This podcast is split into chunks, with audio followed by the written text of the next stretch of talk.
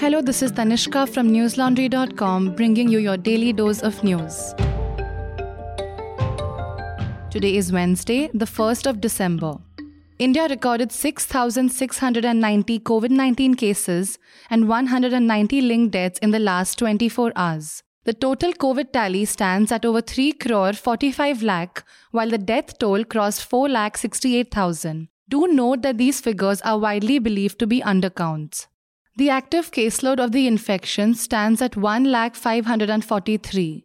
So far, India has administered over 123 crore vaccinations, of which nearly 80 lakh doses were given yesterday. From today, airports across the country have enforced strict quarantine and testing rules for international passengers, particularly those from at risk countries, amid growing concerns of the new COVID variant, Omicron. In Mumbai, all international passengers from at risk countries will undergo mandatory seven day quarantine, during which they must take three RT PCR tests on the second, fourth, and seventh day after arrival. The Mumbai Health Department said this morning that six passengers from at risk countries had already tested COVID positive. Their samples have been sent for genome sequencing and contact tracing is on the way. Globally, COVID 19 has infected over 260 million people, claiming the lives of over 5.2 million. New findings indicate that the mutant coronavirus was already in Europe close to a week before South Africa sounded the alarm, according to a report in the Associated Press. The Netherlands RIVM Health Institute said that patient samples dating from November 19th to 23rd were found to contain the Omicron variant. South African authorities, meanwhile, had reported the existence of the new variant to WHO on November 29. Adrian Puren, the acting executive director of South Africa's National Institute for Communicable Diseases, told Reuters in an interview that the Omicron strain could most likely displace the Delta variant as the dominant strain of coronavirus. He said that scientists should know within four weeks to what extent the new variant can evade the immunity developed by existing vaccines or prior infection, and whether it causes worse infection symptoms than other strains. The Bombay High Court today allowed default bail plea of Sudha Bharadwaj, a lawyer activist who is one of the accused in the Bhima Koregaon case. She will be produced before the Special National Investigation Agency Court on December 8th which will impose bail conditions and finalize her release. Bharadwaj was arrested on 28 August 2018 and is presently launched in Mumbai's Byculla jail. The case is pertaining to the violence that interrupted on January 1, 2018, at an event organized to mark 100 years of the Bhima Koregaon battle. However, the bench rejected the default bail plea of eight other co accused, including Sudhir Dhawale, Mahesh Raut, Vernon Gonsalves, Arun Ferreira, Rona Wilson, Shoma Sen, Surendra Gadling, and Varavara Rao in the case. A division bench of Justices S.S. Shinde and N.J. Jamadar had concluded hearing and reserved the verdict in Sudha Bharadwaj's bail plea on August 4th. However, the NIA had opposed the bail. Bharadwaj had filed a plea in the High Court, arguing that she should be granted default bail as the judge who had taken cognizance of the case against her was not designated to hear cases under UAPA. Agriculture Minister Narendra Tomar told Parliament today that there was no question of providing financial assistance to anyone, since the government has no record of the death of farmers who were protesting against the farm laws for over a year. The minister was questioned on the data of deaths at protest sites near Delhi borders and if the government was planning to give financial relief to the affected families. In a written reply, Tomar told the Lok Sabha, and I quote, The Ministry of Agriculture has no record in the matter, and hence the question of aid does not arise. Unquote. As per opposition and farmer leaders, more than 700 farmers have died during the year long protest at Delhi's borders. The Farm Laws Repeal Bill 2021 was passed by both the houses on Monday. On November 19th, Prime Minister Narendra Modi had announced in a virtual address that the three contentious farm laws would be repealed. Mukhtyar Singh, a 66 year old farmer who has been shuttling between the protest site and his home since last November, told my colleague Nidhi Suresh, and I quote, Nearly 700 farmers lost their lives, nearly 200 were detained. They lathi charged us, tear gassed us, called us Khalistani, Naxals, and terrorists. And now, just as the election is nearing, Modi decided he cares. I don't buy it. Unquote. Read her full report titled Not PM's Care but Poll Pressure, say farm protesters. Listeners, over the past year, we at News Laundry have been bringing you extensive reports, interviews, and stories of the farmers' protests from the ground. The reason we are able to do this and bring you the truth is because we are not accountable to advertisements from governments or corporations, but to you, the reader. To help us to continue to bring you such stories, do head on to newslaundry.com and click on the red subscribe button on the top right corner of the screen and become a subscriber. Lowest subscription starts at rupees 300 only.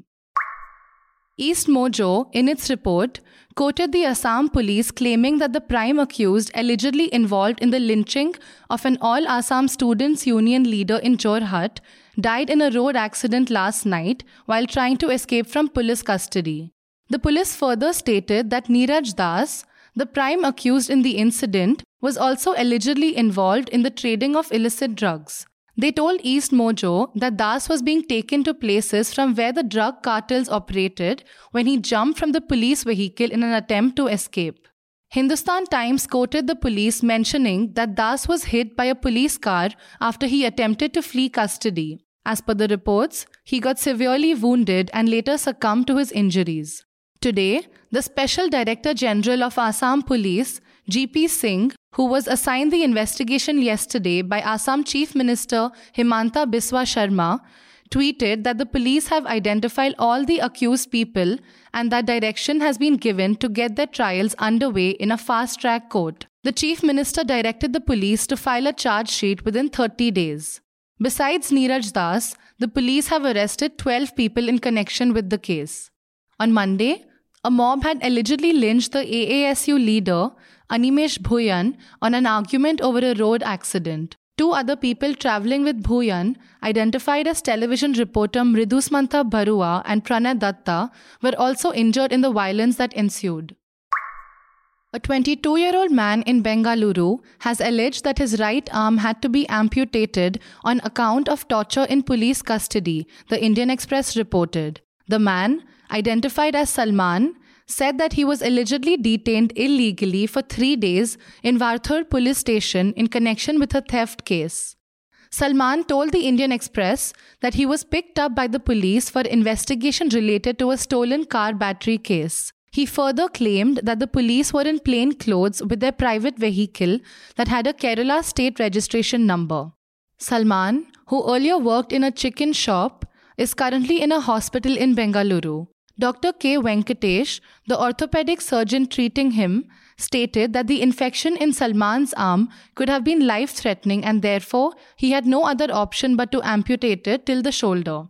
Salman told Indian Express, and I quote, I was taken to the Varthur police station where I was assaulted mercilessly by three men. I confessed to stealing three car batteries. They took me to the people to whom I sold the batteries. I was again brought to the police station and asked to confess to other thefts which I had not committed. Three cops assaulted me for three days. They targeted one body part at a time. They beat my right hand and also kicked in their legs one after the other. My pleadings went unheard. Unquote. Salman was released from police custody on 31st October, after which his injuries reportedly worsened. Deputy Commissioner of Police, Whitefield, D. Devraj, said that he had asked for a report about the incident from the Assistant Commissioner of Police in the Varthur jurisdiction. There have been several cases of custody deaths in the country. According to a report released by the National Campaign Against Torture, which is a platform for NGOs working on torture in India, in 2019, approximately 5 people died in police custody in the country every day. In Michigan, USA, a 15 year old opened fire in his high school on Tuesday, killing three fellow students and injuring eight other people, including a teacher, before surrendering to the police. According to the state police, the suspect used a handgun that his father had bought him. The three people killed were a 16 year old male, a 14 year old female, and a 17 year old female. Officials said that they do not know if the three students were targeted. According to the BBC, the police received the first emergency call from the high school in Oxford, which is nearly 40 miles from Detroit, at 12:51 local time. As per the officials, the suspect surrendered within 5 minutes in confrontation with the police officer. The police further stated that no shots were fired during the arrest and that the suspect, at the time of the arrest, was carrying a semi automatic handgun that still contained seven rounds of ammunition. Students have described hiding under the desks during the attack.